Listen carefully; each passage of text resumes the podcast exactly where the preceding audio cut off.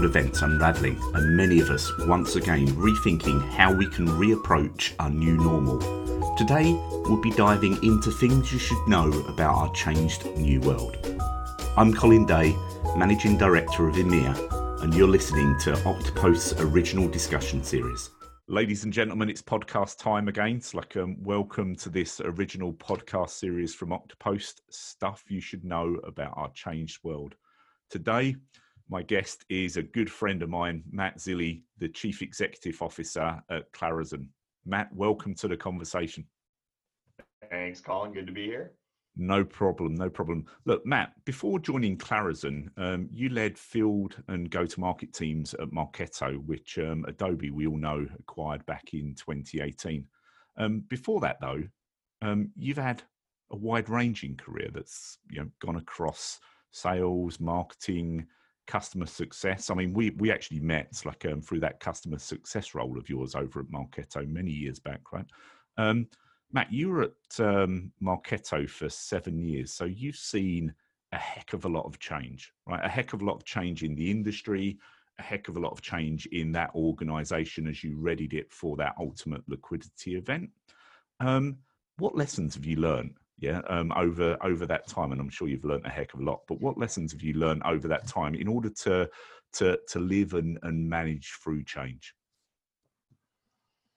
Yeah that's uh you know it feels feels particularly relevant right now. Maybe i'll start at the end and then go back a couple of years but uh, it's been uh, an amazing uh, couple of months for me to to take on a new role and join a new company uh, where I can almost literally see the office from my window of my house and yet uh, can't go into it and can't meet the people and uh, can't can't get get to know folks in uh, across our, our global team in the way that I certainly would have liked. And so uh, at the very beginning, uh, I have had to completely change my way of thinking about how to engage with a team because the the difference of what happened when I was thinking of joining the company to when I actually joined the company was fundamental. All the plans I had for traveling and visiting our global locations and seeing people in person and looking them eye to eye and and all the important things for me to make a connection to a team I'm going to be working with for some time uh, went right out the window. And so, uh, you know, the the number one thing to me is if you're not open to ideas and thinking, especially in a time in a situation like this where everybody uh, is learning on it just an, incredibly rapid clip because nobody has faced this. Uh, at the very least, the intersection of SaaS technology and pandemic has never happened before. Yes, right. there have been pandemics, but you know, never both at the same time. And so, um, just the the open mindedness of people uh, you know, has been a, headline for me because, you know, if I came into this thinking I had any answers about uh, joining a company in the middle of a pandemic and uh, uh getting to know folks and understanding the team and, and where we're going to go strategically and all of that, uh, the approach I would have taken three months ago is out the window. And so I have to, you know, make sure that I'm, I'm here to, to learn and, and try and figure it out and take advice from people I trust uh, faster, you know, more than more than ever before, I'd say. And then take that back a couple of years and and uh, you know, we were we were at Marketo um, just this, you know, what I I kind of capstone my time there, I think a lot about SaaS was you know still a relatively new thing this idea of software as a service and everything that meant for how we had to treat customers and potential customers differently was this snowball that just kept getting bigger and bigger and bigger. Because we all know logically that in in a subscription world your success as a company comes down to your ability to service customers. That is absolutely the headline. But uh, acting on that and the bar that keeps raising to do that effectively when there are now thousands of customers trying to do that better and better than the other customer or the other companies in their market because that is what's paramount. I will say that is probably the biggest change from when I joined uh, the working world 20 years ago. And don't look old uh, enough, my to, friend. You don't look old enough. Well, I grow the beard to make myself look older. Right. It's like, um, look, you and I met. We're not going to talk about the uh, the customer experience on why why you and I met, right? And I'm not talking about the Vegas experience. I'm talking about the one before that, right? But um, um, back then, everyone thought that Steve was the CEO, right? It's like Steve Lucas. Really, it was you, right? Because uh, you know you were the customer experience officer, really, right? It's like um, you know you you were the CEO because the, the the thing I know about you, Matt, right, is you put the customer at the heart of everything you do. Yeah, and I think that's how you've built certainly to to the external world to me that's how you've built your brand right is is you understand that um, you know nothing happens without the customer yeah and therefore you better then will get you know that experience right otherwise you haven't got a business to come back to yeah right. um so so you know if if we think about um you know Clarizen itself right it's like um you know some of our listeners might might not know um you know who or what Clarizen actually is like um can you give us the the elevator pitch yeah I'll give you the give you the quick uh, 30 second. Clarizen is an enterprise platform for helping companies manage their work. So everything from agile project management to waterfall projects to resource management to budget management. Uh, it is the system of record for enterprises to uh, to get work done. Uh, and uh, and so it's been um, you know, Clarizen's got a fascinating story. It's it's uh, been around as a as a pure SaaS company for uh, longer than most uh, pure SaaS companies, certainly. But and uh, went through a, a, time where it was servicing all customers, small and large, and everybody in between. And um, you know, has, has certainly refined the focus over time. And and it's been an interesting journey to look back on because it's a case study in how uh, to, to really service customers effectively, to meet the needs of customers, you have to be focused. It is nearly impossible without unlimited funding and unlimited resources to effectively service all different customers from all different sizes and all different geographies and all different walks of life. But back in the you know 20 late 2000 is uh, uh 2000 aughts uh, it was that, that was the SaaS, SaaS methodology was you raise a lot of money, you, you burn the cash trying to grow as quickly as possible, and you try and bite off the largest chunk of market you possibly could. And, um, you know, it, it took, I think, the second generation of SaaS to, to realize that was probably not the best approach. And so now I think you see a lot more value in companies where there's focus. And that's the journey that Clarizen's been on. Whereas now, you know we're very refined in who our ideal customers are and how we work with them so that we can go into those opportunities knowing that we're going to meet the bar for success we're going to meet the bar where success is customers are happy there's a clear uh, business value in working with Clarizen it's a partnership where we can hold each other accountable for what we're committing to on both sides um, and that level of focus is certainly what's helped Clarizen become successful uh, in recent years. And and uh, uh, you know, as I was looking in from the uh, outside in before I joined, um, it just was a, a, shining example to me of of how uh, lack of focus can hurt companies in more way than more ways than one. But one is certainly uh, it can hurt companies in how they are able to service their customers. If you try and go too broad, you'll just fail everybody. So from a Clarizen perspective, um, as a platform, so like where does it fit into, and does it fit into the the sales technology stack, the marketing technology stack, or is it really something that um, you know runs runs outside of that? It's it's not part of that ecosystem. How would you how would you view it? Yeah, you know, it's a, a great part about being a platform is that uh, we we find that we uh, uh, intersect and and uh, integrate with various uh, use cases and other applications to, that, that vary pretty wildly by customer. It goes back to our ability, you know, certainly comes back to how we make sure we, we focus so that we can service those well. But um, I know, per, I'll speak to my personal use case because it's the one I know best at this point. We do use Clarizen to manage all of our customer relationships internally. And so to do that effectively, we have to connect to all of our other internal systems, you know, things like Salesforce and so on. And uh, in in so doing, we we become the hub for a number of processes and uh, uh, uh projects that we're running. Uh, or another great example, our professional services team. You know, certainly in the go-to-market arena, every you know many many companies uh, use Clarizen to manage all of their professional services engagements with customers.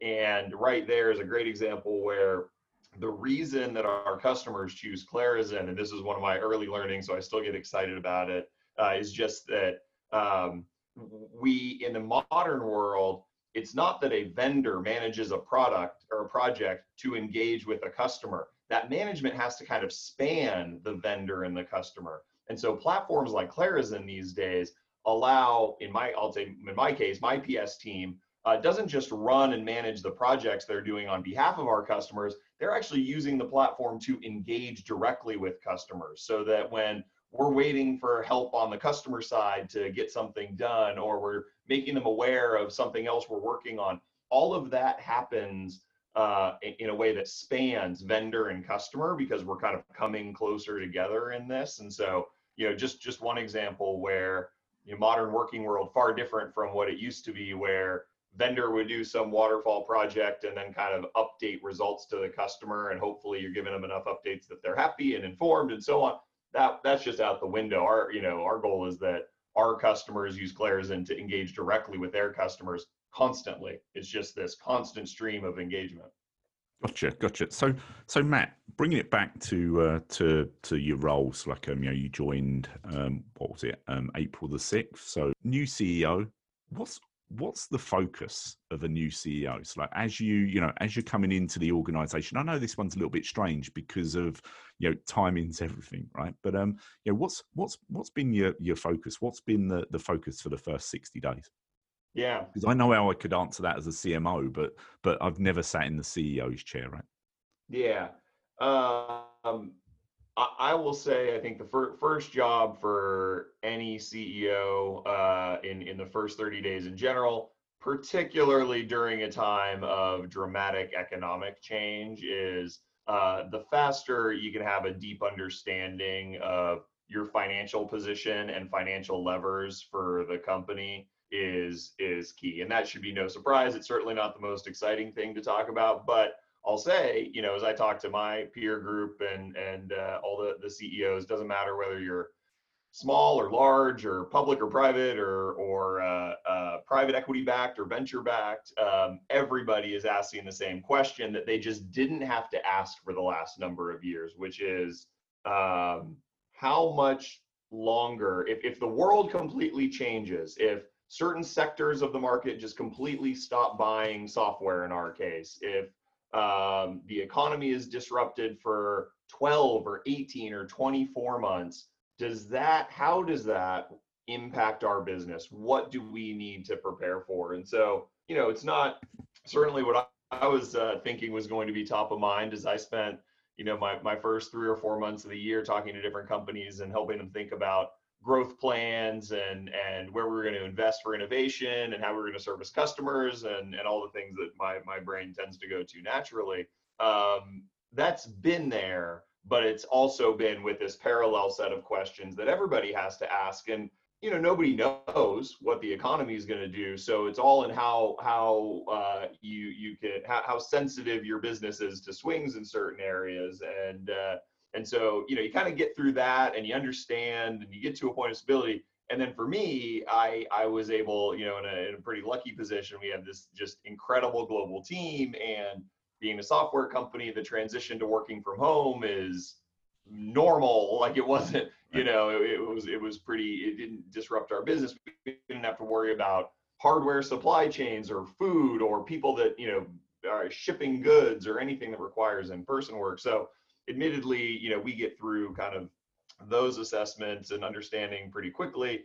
Then we can get back to to growth. And and for us, you know, I I uh, had the opportunity to spend a lot of our time uh, with our team and with our customers. And and so for me, for the first 30, 60 days, what I spent a lot of time thinking about is how do we make sure, you know, I, I certainly come in with a different perspective. How do we make sure that we're doing everything at that intersection of Clarizen the company and our customers to uh, have partnership with those customers to service our customers well certainly but to also make sure that we have a shared view of where we're going and um, understanding and, and collecting a lot of feedback there. So you know my number one goal my favorite goal is just uh, meeting with a ridiculously high number of uh, of customers in the first uh, two months because you learn i learn more from those conversations than i will yep. ever learn from my internal conversations and that's been that's been great and educational for me and by the way I'll but there say, you are putting the customer at the, the heart of it again right?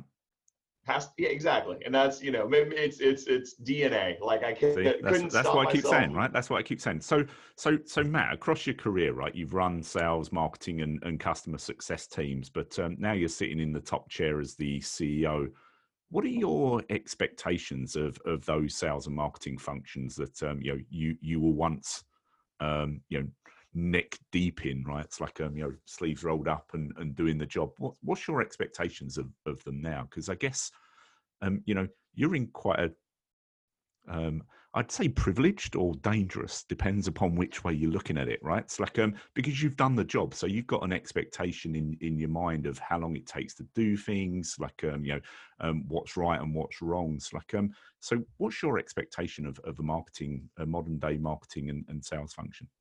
Yeah. Um the number one, I'll actually have a good, I have a good example of this that that's probably a little too tactical, but it's become my favorite story of the last two weeks. So bear with me. I'll let you, I'll let you edit it out if it's no good, but it'll, it'll set the stage for my expectations. Um, and it's short. Uh, as you know, you, join a new company. I think I triggered every LinkedIn alert in the world and started getting emails from every vendor uh, out there that wants to sell to the new CEO of Claris. I'm blushing. So I'm blushing. Yeah, yeah. No, no, no. This is this is friendship. this is not, I'm talking about the people I've never talked to before. And uh, these so I get one of those emails from a company I have worked with before, and it is a cold reach out. Uh, and I will not name the company uh, as much as I would like to, because I think everybody can improve from stories like this. But I get this email that is a cold reach out that is the two paragraph dialogue on how their company can help Clarizen and all these bullets on, on why they're the best. And I will say it happens to be a company that I have a particularly positive view of because I have worked with this company before. And it was no secret that I had worked with this company before. Yet in this email, it was the classic uh, they, they reference nothing about my background. They reference nothing about the work we had done together. It was without question the either the next email in the cadence or uh, you know somebody just kind of drafted their normal email and sent it to me and said here's all the reasons why this company is great and you should buy from us. And i read this thinking uh, if you had sent me an email that said we've worked together in the past would love to connect and see what's up i would have been about a thousand times more likely to respond. And instead i am now on a podcast telling a story about how awful and impersonal. But you didn't say their was. name, Matt. You didn't say their names were changed to protect the innocent, right? That is very true. Very, very uh, to very uh, yes, exactly. So right. I, I, think and, I think uh, what you're what you're saying there, right, is personalization and relevance um, as two words. Exactly where I'm going. It is the intersection of sales and marketing these days, especially if you're working with larger companies, where you can find out what a company's goals are, what they're trying to achieve. Everything comes down to understanding the person who you're trying to engage with and their business situation at the time. And with those two inputs, you can be helpful and personal and an advisor to the company. And that is the bar that I hold my teams to, knowing that there is always a scale game here. We always have to figure out how we're reaching as many people and the right people, and that's uh, you know it can be a pretty significant exercise. But that's where technology comes into it, though, Matt. Right? Without question, it, it, has to, and that's the difference between now and 20 years ago. When I started in this, this was like to me, I was I'm, I'm too logical. It's it's the well, there's this group of customers. We want to reach them. Let's go understand what they need and go sell to them. And that used to be like hand to hand combat for any salesperson. Now, thanks to technology, we can scale that almost ad infinitum and uh, uh, but at the same time if we scale it too much we lose the personality and the uh, the personalization and the relevance and uh, that's where my bar is. I keep are, are you seeing social bar. selling being more of a uh, you know an important factor with inside the uh, um, your organization matt? Is that something that that you guys are focused on I, uh, uh, I to the point where it's just selling as far as I'm concerned. Um, it is the, the the way that things are done these days and the bar the, the the the mark of success or not lack of success is we have all this information at our fingertips. We understand what people care about. They put themselves out there. We understand what their companies care about. Their companies put themselves out there uh, we have these direct connections that we never had before and so you bring all of this together and and uh, social selling to me is just personalized selling. It goes back to understanding the person and understanding the company, and uh, it, so it's a core a core focus for us um, to make sure that we are always doing everything we can to just be as relevant and useful and helpful to potential customers as possible. Gotcha, Matt. Look, I once heard you say that um, you know market what you believe, not not what you do. Right. So market what you believe, not what you do. Right. Remember that saying? I do. Yeah, I cool. do. I've never had my words used against me. I don't. I you haven't used it against me yet, but I'm worried. You've got a look in your eye like you're going to use. No, never, me. never. Look, look. With this tan going on, Matt, I could never like um, look anyone straight in the eye ever again. But um, um, you know, market what you believe, not what you do. Um, how do you go about impacting cultural change in a company? Because that's really what you're talking about there right? Is is you're really like talking about getting to your sellers getting to your marketers right? And and getting them to you know drink from the the the corporate it's like um um you know kool-aid right? And and you know i always say if you don't believe in in in the product yeah you're in the wrong job because you know it's it comes across right in every conversation that you have with a, a client and a prospect. So, so what's, what's your words of advice about you know how you you take that mantra and and how you go about um, you know inflecting change um, or inflicting change um, with inside a company? Yeah. And when i say change i mean i mean cultural change right? Yeah. Yeah cultural cultural change is an interesting one because I think you know as I've seen across my career, every company has a different approach and understanding of what culture even means. To me, it comes down to a lot about uh, you know kind of some old old cliches, but how you act when nobody else is in the room or nobody else is listening, and how are decisions made in an organization. I think those things have a big impact on culture. But but yeah, I realized long ago every organization is different in how they even do they do they even quantify and write down what their culture is or not? And and is it you know it's always there but but do your do your own teams understand what that culture is or not? And so i think a big part of it comes to you know realizing culture is like the biggest broadest term that exists out there. And knowing that not everybody even has a shared definition of what culture means is you know can be kind of eye opening and and I'll you know personal experience recently in joining in joining Clarizen I actually came into the situation where there's an incredibly strong culture and and a culture by the way that has been anchored in servicing customers so in, inherent alignment there which for me has been interesting to get to your question around um, you know, that I, am certainly not going to come in and advise that we should not uh, continue to do everything we can in service of our customers. So, uh, you know, but that doesn't mean that everything is perfect and that, that we don't need to change certain aspects of our culture. So for me, it came down to, you know, really being intentional about some of the things that we do need to change and how we need to, to think about those things and, and focusing on core areas, which in my case happens to be the, you know, 10 to 15% of the culture that, you know, we want to evolve a little bit versus radical change management uh, from where we used to be. And so I think there's a lot of value there in just you have to have a deep understanding first of what culture is. If you come in with your like this is what the culture should be, you get thrown out on your ear because culture is like a snowball. It just gets bigger and bigger and bigger as it rolls down the hill. You can't change culture overnight. It takes change in what you say, what you do, who you hire, uh, who you fire. All of that kind of comes into it. And so you have to, I think, be open to understanding what the culture is first. And then you can focus on the right things that need change. And if that's a lot of change in a high degree, it tends to lead to a lot more hirings and firings because culture is made up of people and you have to manage yep. that. But uh, in other cases, you know, when it's less than that, you can really manage it with focus goals, focus areas in a in a couple of different things. Cool, thank you, Matt. Matt, look, you said um, I've got a glint in my eye. I certain, certainly have got a glint in my eye with the next question, right? You told me that um, I should treat this as a video interview, right? And it's not me interviewing for the job, or and it's not you interviewing for the job. But um, um, what's the one interesting thing, or, or give me one interesting thing that uh, that's not on your CV? Oh, interesting. If it's not, on my CV, could be could be professional. It could be personal, Matt. It, it doesn't uh, matter, right? Give us give us one interesting thing for the audience that, that's not on Matt Zilli's on, on Matt Zilli's CV or resume, as you would call it over in America. Yes, yes, we'll Americanize it so I can understand the question. Um, there you go. The uh, you're thinking uh, about that far too long, my friend, as well. No, yeah, well, it's it's yeah.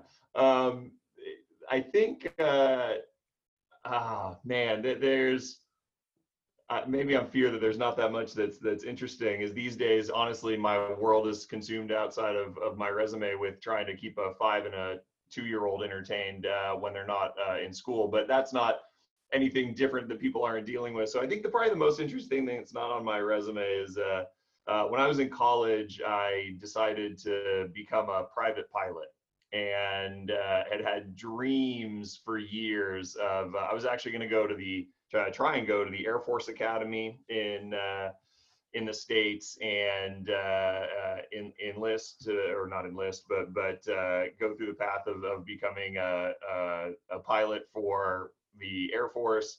And that ended up not happening, but I still had the bug. And so, as you can see by the picture behind me, my, my house is kind of surrounded with aviation related stuff uh, after I got my my pilot's license. Uh, uh, continue with that for a long time, and and uh, it, has been uh, an important part of my life. That if I ever if I quit tomorrow, if I ever wanted to go find another career, instantly I would go down the path of uh, becoming a professional pilot.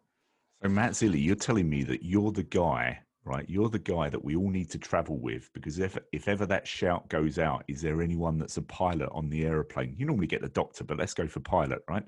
Matt Zilli's there to save the day. Matt, have you ever flown that plane behind you? By the way, I've not ever flown. No, that's the China Clipper. A little bit, little bit before my time. Uh, so no, I've not flown that uh, that plane in particular. Although that plane, uh, the original story on that plane is uh, when it took off first from Oakland here in the Bay Area, try uh, on its maiden voyage. I think it was its maiden voyage to fly to Hawaii and the Pacific Islands, uh, Guam, and so on. Uh, it didn't get high enough fast enough to get over the Bay Bridge, and so on its first flight with passengers, it flew under the Bay Bridge in the Bay Area, which is uh, you know a, a slightly nerve-wracking approach. Yeah, scary, scary. Hey, Matt Zilli, our time has come to an end. So, uh, my friend, um, let's wrap it up. But, uh, ladies and gentlemen, Matt Zilli, CEO, Clarizen, thank you so, so much for joining the conversation, Matt.